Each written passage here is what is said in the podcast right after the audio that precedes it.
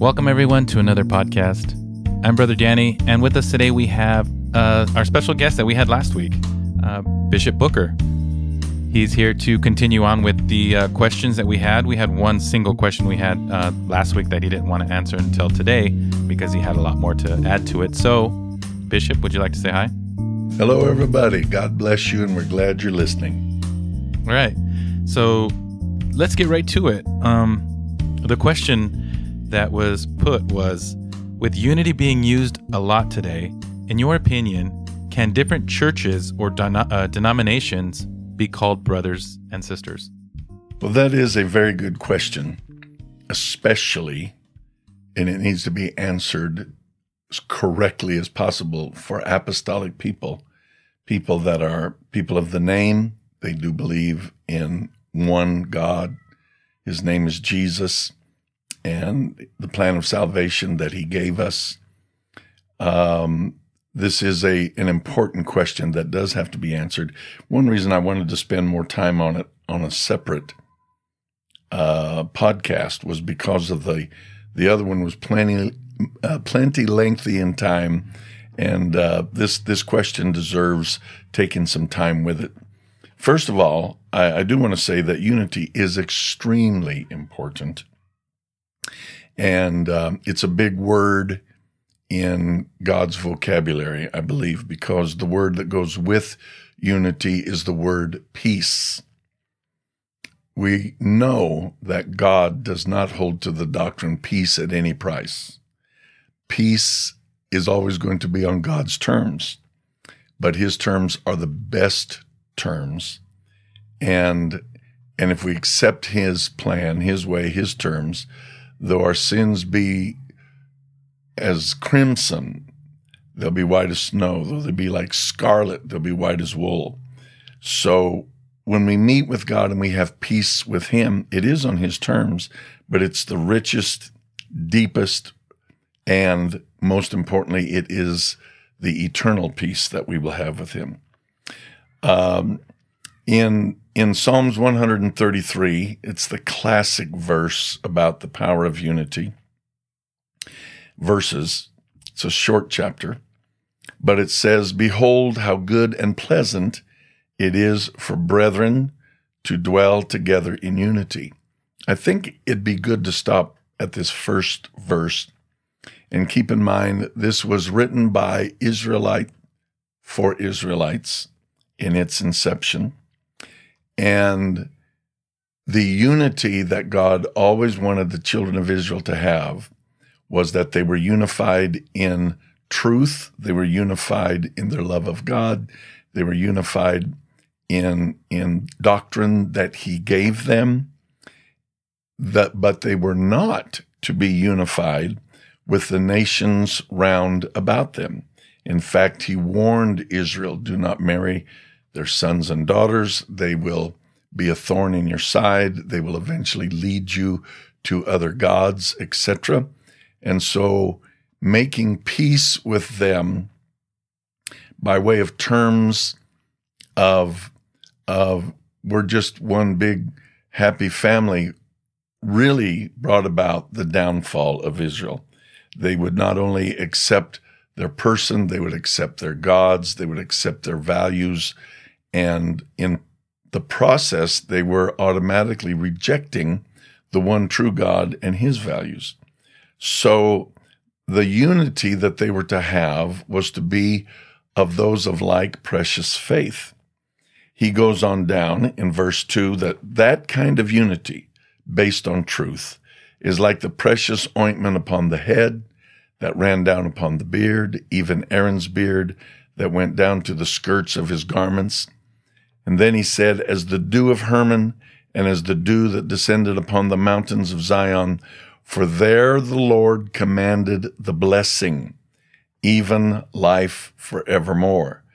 So the value of unity is extremely important. But again, it needs to be on God's terms and unifying and rallying around God and his expressed truth. Now, the Apostle Paul in the book of Ephesians is writing to fellow Christians. And he said in chapter 4, verses 1, beginning there, he said, I therefore, the prisoner of the Lord, beseech you that you walk worthy of the vocation wherewith ye are called. And then it gets very interesting. We're, we're to walk worthy of this high calling, this vocation, with all lowliness and meekness, with long suffering, forbearing one another in love, endeavoring to keep the unity of the Spirit in the bond of peace. So that's verses 1 through 3. Then he goes in verse 4. There is one body, not many bodies. There's one body of Christ, one spirit, even as you're called in one hope of your calling, one Lord, one faith, one baptism, one God and Father of all, who is above all and through all and in you all. So the unity of the Spirit and the bonds of peace that he speaks to the church to have is immediately followed by the realization that must be kept in mind that it is within that one body, that one Spirit of God, this one hope of our calling, this one Lord, one faith, not multiplicity of faiths, multiplicity of types of baptism, but one baptism, one God, Father of all, who is above all, through all, and in you all. And then in the same chapter, he goes down in verse 11 and he, he gave, Jesus Christ gave, obviously to the church, he gave some apostles and some prophets and some evangelists and some pastors and teachers. He gave them for the perfecting of the saints, for the work of the ministry, for the edifying of the body of Christ.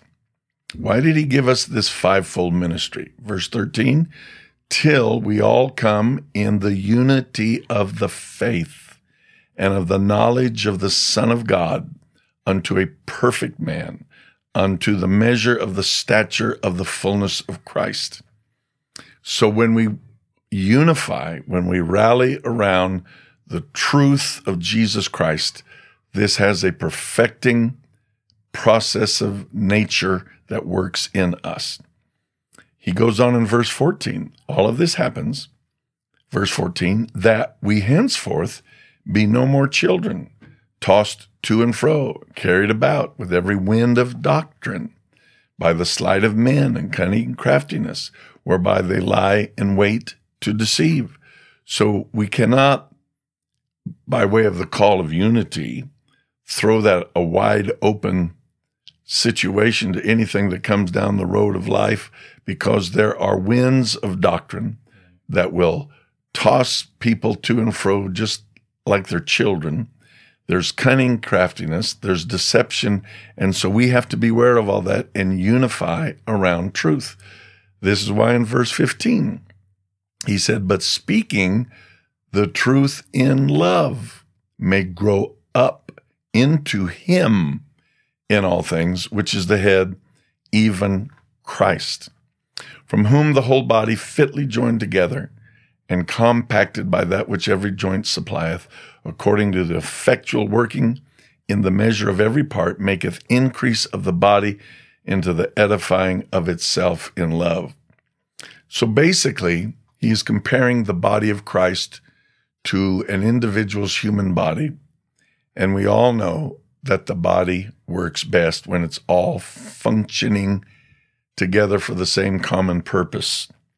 And the right hand is working with the left hand and and every part of our body is controlled by the by the brain mixed with emotions, human spirit. When you receive the Holy Ghost, the Spirit of God, the entrance of God's Word, and when it's functioning in in a unified purpose, it's very powerful. But if a body becomes sick, maybe the legs won't cooperate, maybe an arm is hurt and cannot function properly, uh, nervous defects come and, and, and the body begins to lose control and it's no longer quote unquote unified, it, it, it can be a it can be a sad situation. Now I'm going to go back to an earlier statement about um, not the fact that we love unity or are to love unity amongst brethren, amongst the truth, does not mean that we are people that enjoy disunity with other people. Uh, it doesn't mean that we go around with a chip on our shoulder looking for a fight or anything else. I think that God's people are to be good people, kind people, friendly people, and be nice to other people. And that doesn't matter if they are basically self declared uh, sinners by lifestyle, speech, you name it. I mean, it's very obvious. They still need to know we're good people, we're kind people. We don't embrace their sin, but we care about them as individuals. Or if it's someone embracing denominational beliefs that are not in uh, adherence to the written word of God that are very plain, be it baptism always taking place in the New Testament church in the name of Jesus, the fact that whenever anybody received the Holy Ghost in the New Testament church, there was an obvious manifestation that took place. And on the day of Pentecost in Acts 2, in Acts 10, and Acts 19, it's very plain that they spoke in other tongues as the Spirit gave them the utterance. Well, these are these are biblical truths that are just a few that are to be acted upon, embraced, and believed. And when other people, denominational people, do not embrace what the apostles and Jesus Christ taught, it doesn't mean that we are unfriendly or nasty or cantankerous at all, at all. But it does mean we can be friendly with people and we can have friends that are not of, of, of this apostolic truth. But there's a big difference between being friendly and having a friend and terming that or calling that or embracing that as fellowship. Fellowship is a biblical term that has a very sweet, special uh, word and occurrence in Scripture. Just just as an example, in 2 Peter one, verse one, Simon Peter makes this statement: Simon Peter, a servant and an apostle of Jesus Christ, to them that have obtained like precious faith with us through the righteousness of God and our Savior Jesus Christ. So there is a fragrance of fellowship with people of like precious faith. That's where fellowship can spring from when we embrace the same precious basic tenets of apostolic truth that the apostles believed. Uh, the apostle Jude in verses 3 and 4 of his short epistle makes this statement Beloved, when I gave all diligence to write unto you of the common salvation, there was a salvation that they embraced that was a commonality between all of them. They embraced the same thing. It was one Lord, one faith, one baptism, one God, Father of all. So they had a common salvation. He said, It was needful for me to write unto you and exhort you that you should earnestly contend for the faith which was once delivered unto the saints. And then he gives a warning. For there are certain men crept in unawares who were before of old ordained to this condemnation, ungodly men, turning the grace of our God into lasciviousness and denying the only Lord God and our Lord Jesus Christ. So the apostle is warning don't depart from the commonality that we have embraced by way of what it takes to be saved and that that like precious faith is to be the basis of fellowship. We can be a friendly people, a kind people, but fellowship is a special entity. As in Acts chapter 4, this is a, a an interesting verse. Uh, the apostles Peter and John have been thrown into jail.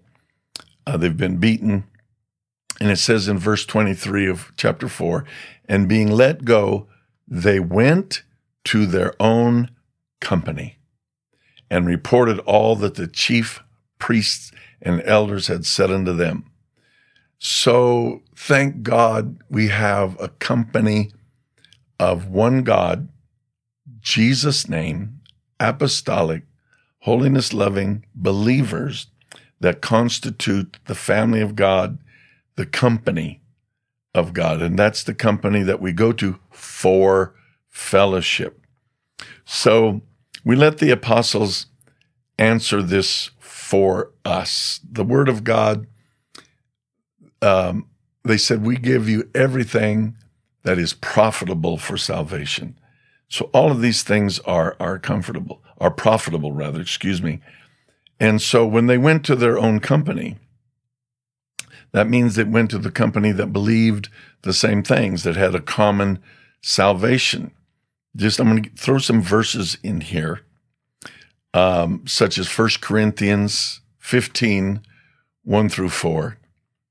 And to all of our listeners, you're understanding now why I made this question separate because we to do it justice, we have to take some time with this. Right. So in 15 and 1 of 1 Corinthians, the Apostle Paul said, Moreover, brethren, I declare unto you the gospel which I preached unto you, which also ye have received, and wherein ye stand, by which also ye are saved, if you keep in memory what I preached unto you, unless ye have believed in vain. So they had to keep what he gave them. Then he says in verse 3 For I delivered unto you first of all that which I also received. And this is what he received how that Christ died for our sins according to the scriptures, and that he was buried, and that he rose again the third day according to the scriptures. So he's letting them know I received the fact that Jesus Christ died, was buried, and rose again. The death, burial, and resurrection of Jesus Christ is that which we embrace and act upon. We don't just believe that Jesus died and was buried and rose again, but we obey that gospel. Paul warned in Thessalonians about a God coming back to take fiery vengeance on them that obey not the gospel. Well, we obey the death and the burial and the resurrection, Jesus Christ.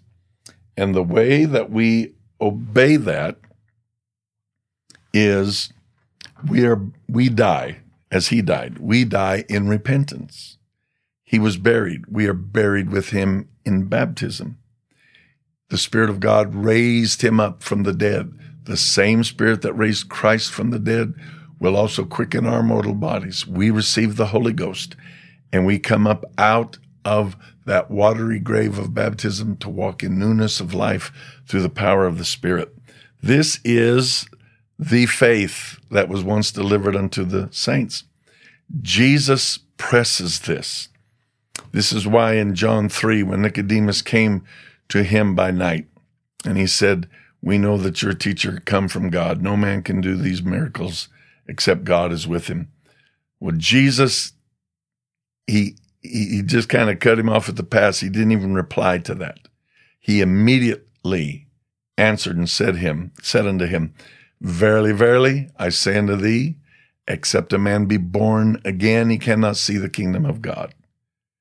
Nicodemus, who's obviously taken aback, saith unto him, How can a man be born when he is old? Can he enter the second time into his mother's womb and be born? Jesus answered, Verily, verily, or truly, truly, I say unto thee, except a man be born of water and of the Spirit, he cannot enter into the kingdom of God.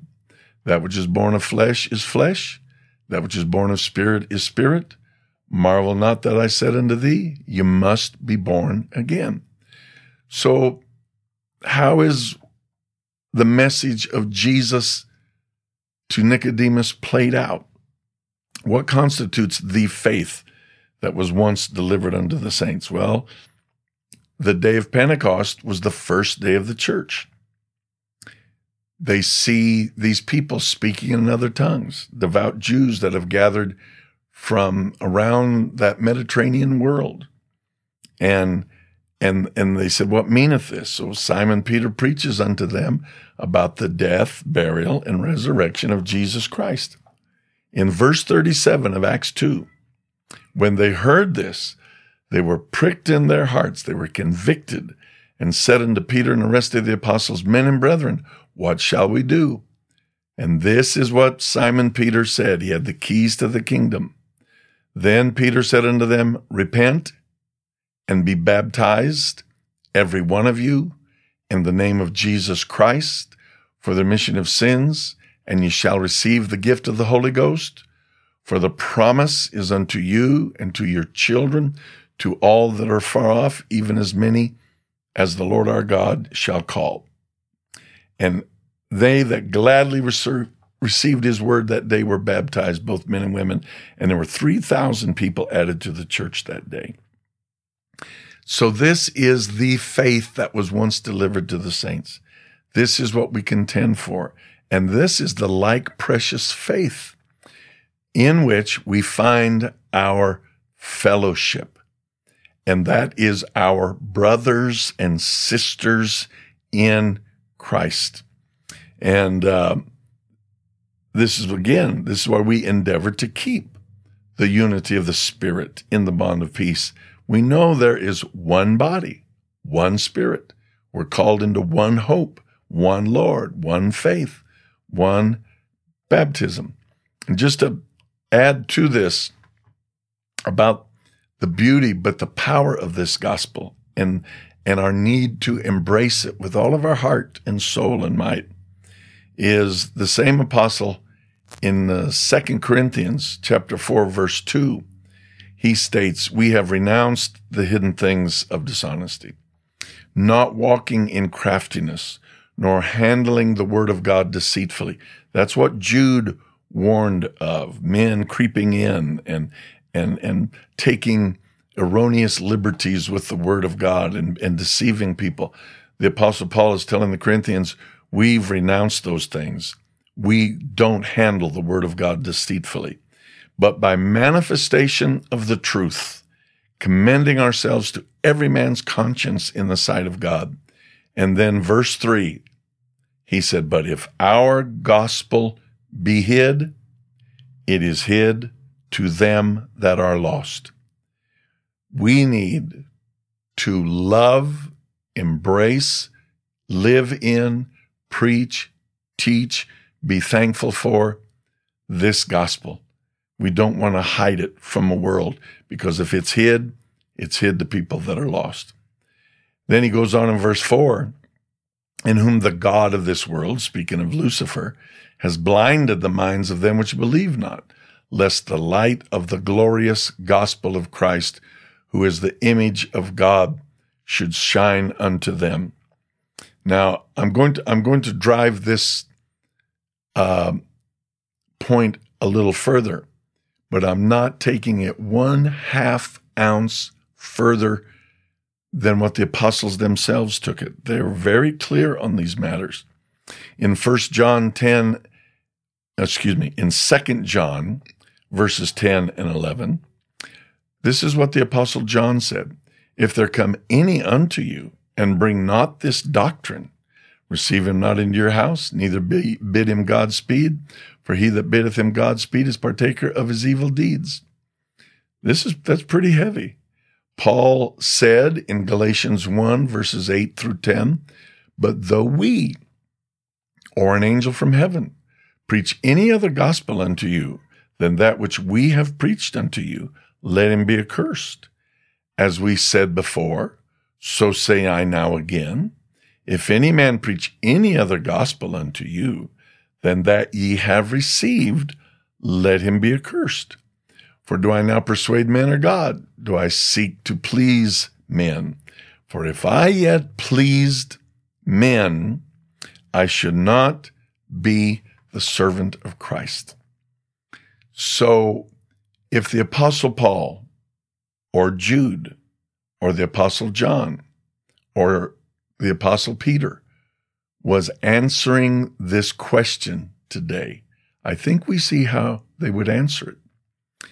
And that is that the term fellowship and our real brothers and sisters is based on the embracing of this apostolic truth that runs from Genesis to Revelation that there's one God, and as we know, his name is one. That name is Jesus. It's the only name under heaven given among men whereby we must be saved.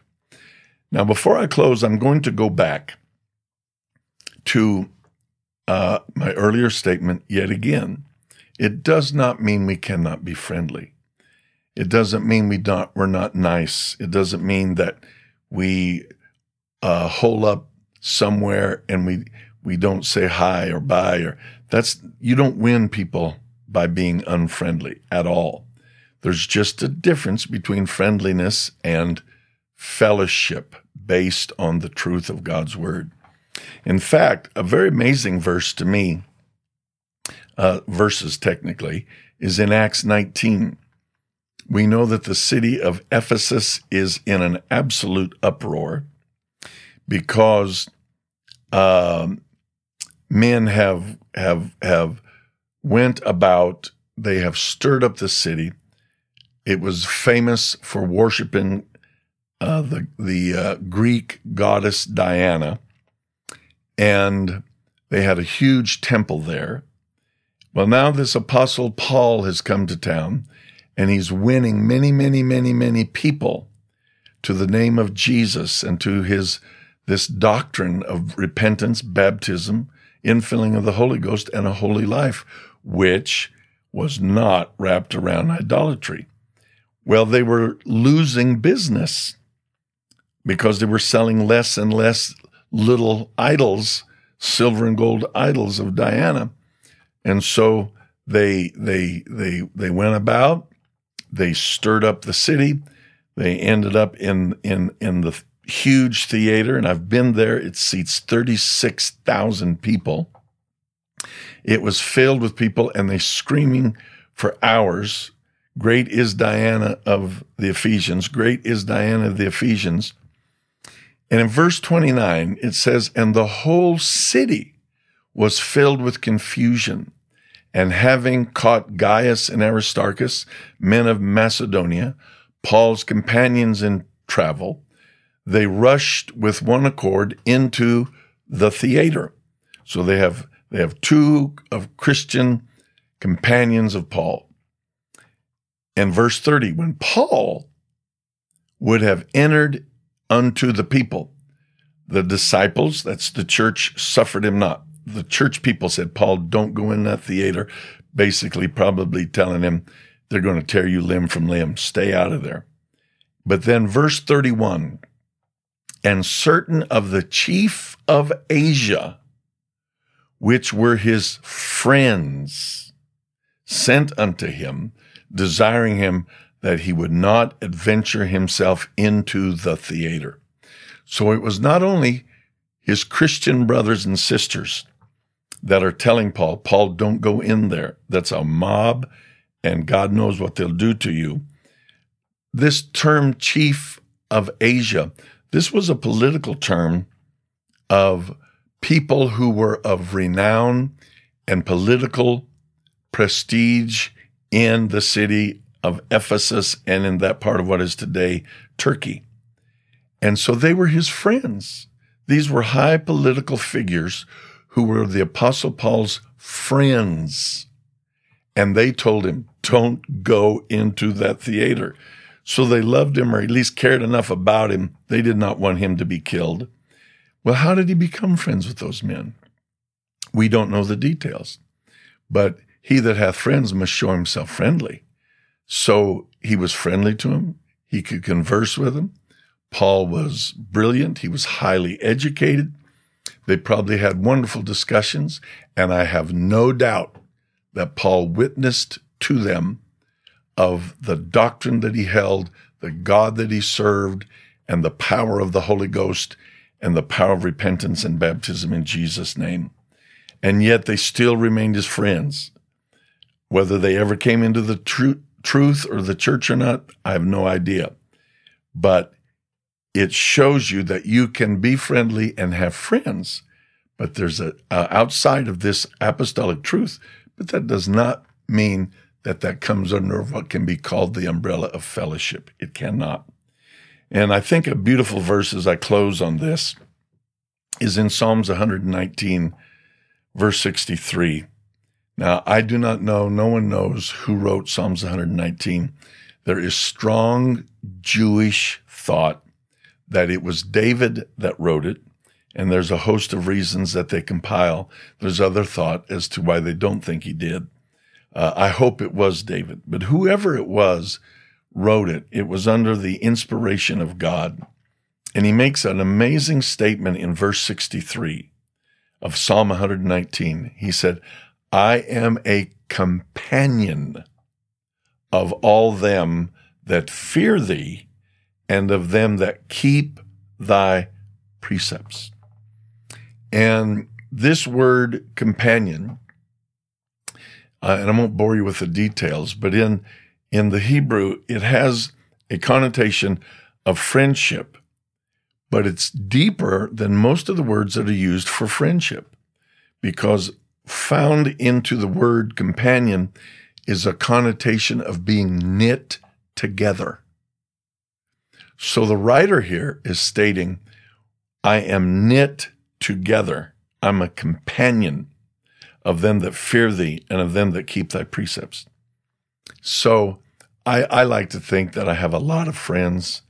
Um, God's been very kind to me, but I'm very, very, very picky when it comes to to a what we call a running buddy or companion. I want to be knit together with people dearly in love with this one God, Jesus' name, apostolic truth. That is the source of companionships. That is the source of fellowship. Beyond that, Thank God for friends. Thank God for a lot of the good people I've met in my life. And I could tell you stories all day long of precious roles that, that people outside of this faith have played in my life. And I appreciate that till the day I die and probably through eternity. But again, brothers, sisters, companionship, my own company, fellowship that has to be based upon and rallied around the precious truths of God's Word. God bless you all. I, I, I, hope this helps. And again, any other questions, feel free to submit them. And uh, Danny will be telling you how you can do that. And we'll, we'll be having more and more podcasts. And I hope you enjoy them. God bless you. All right. Thank you, Bishop, for joining us on the podcast. Once again, if you want to get a hold of us, the email is podcast at inlandlighthouse.com. You can go ahead and leave a comment, questions, and we'll try to get to them as quickly as we can. And once again, thank you for joining us, and we'll see you on the next show.